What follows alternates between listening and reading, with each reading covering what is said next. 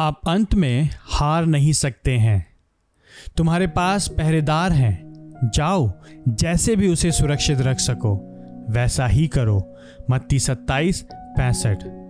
जब यीशु की मृत्यु हुई और उसको गाड़ा गया और उसके कब्र पर एक बड़ा पत्थर लुढ़काया गया, तब फरीसी पिलातुस के पास आए और उन्होंने पत्थर को मोहर बंद करने और कब्र की सुरक्षा के लिए अनुमति मांगी। उन्होंने व्यर्थ में अपनी ओर से उत्तम प्रयास किया था। यह तब निष्फल था, या आज भी निष्फल है, और यह सदैव निष्फल रहेगा। लोग भले ही जितना प्रयास कर लें, वे यीशु को दबाकर नीचे नहीं रख सकते हैं। वे उसे गाड़ कर नहीं रख सकते हैं। यह बात समझना कठिन नहीं है कि वह इसे तोड़कर बाहर आ सकता है, क्योंकि उसे बलपूर्वक अंदर नहीं भेजा गया था। उसने यह सब होने दिया कि झूठ के सहारे उस पर दोष लगाया जाए तथा उसको पीड़ित किया जाए, तिरस्कृत किया जाए तथा उससे घृणा की जाए तथा इधर उधर धक्का देकर गिराया जाए और मार डाला जाए। मैं अपना प्राण देता हूँ कि उसे फिर ले लूँ।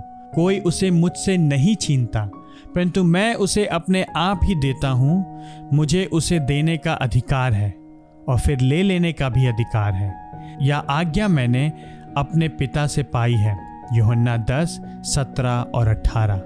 कोई उसे दबाकर नीचे नहीं रख सकता, क्योंकि किसी ने उसे मारकर नीचे नहीं गिराया था। जब उपयुक्त समय आया तो उसने विश्राम किया। जब ऐसा प्रतीत होता है कि उसे सदा के लिए गाड़ा गया है तो यीशु अंधेरे में कुछ अद्भुत कर रहा होता है। परमेश्वर का राज्य ऐसा है, जैसे कोई मनुष्य भूमि पर बीज डाले और रात को सो जाए और दिन को जाग जाए और वह बीज अंकुरित होकर बढ़े, वो व्यक्ति स्वयं नहीं जानता है कि यह कैसे होता है। मरकुस चार, छब्बीस और सत्ताईस। संसार सोचता है कि यीशु का कार्य समाप्त हो गया है। वह मार्ग से हटा दिया गया है, परंतु यीशु अंधकारपूर्ण स्थानों में कार्यरत होता है।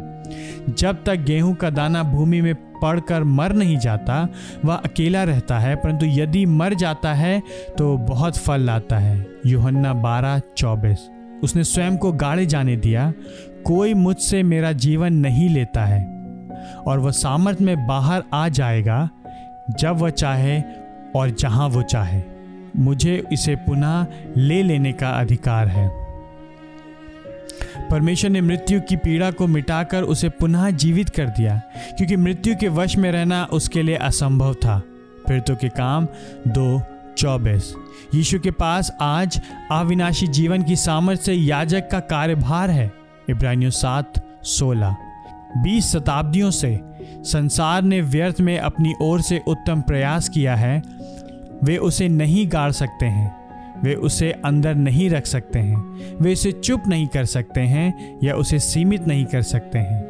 यीशु जीवित है और वह पूरी रीति से स्वतंत्र है कि वो जहाँ चाहे वहाँ जा सकता है। और आ सकता है। उस पर भरोसा करें और उसके साथ चलें, भले कुछ भी हो जाए, आप अंत में हार नहीं सकते हैं।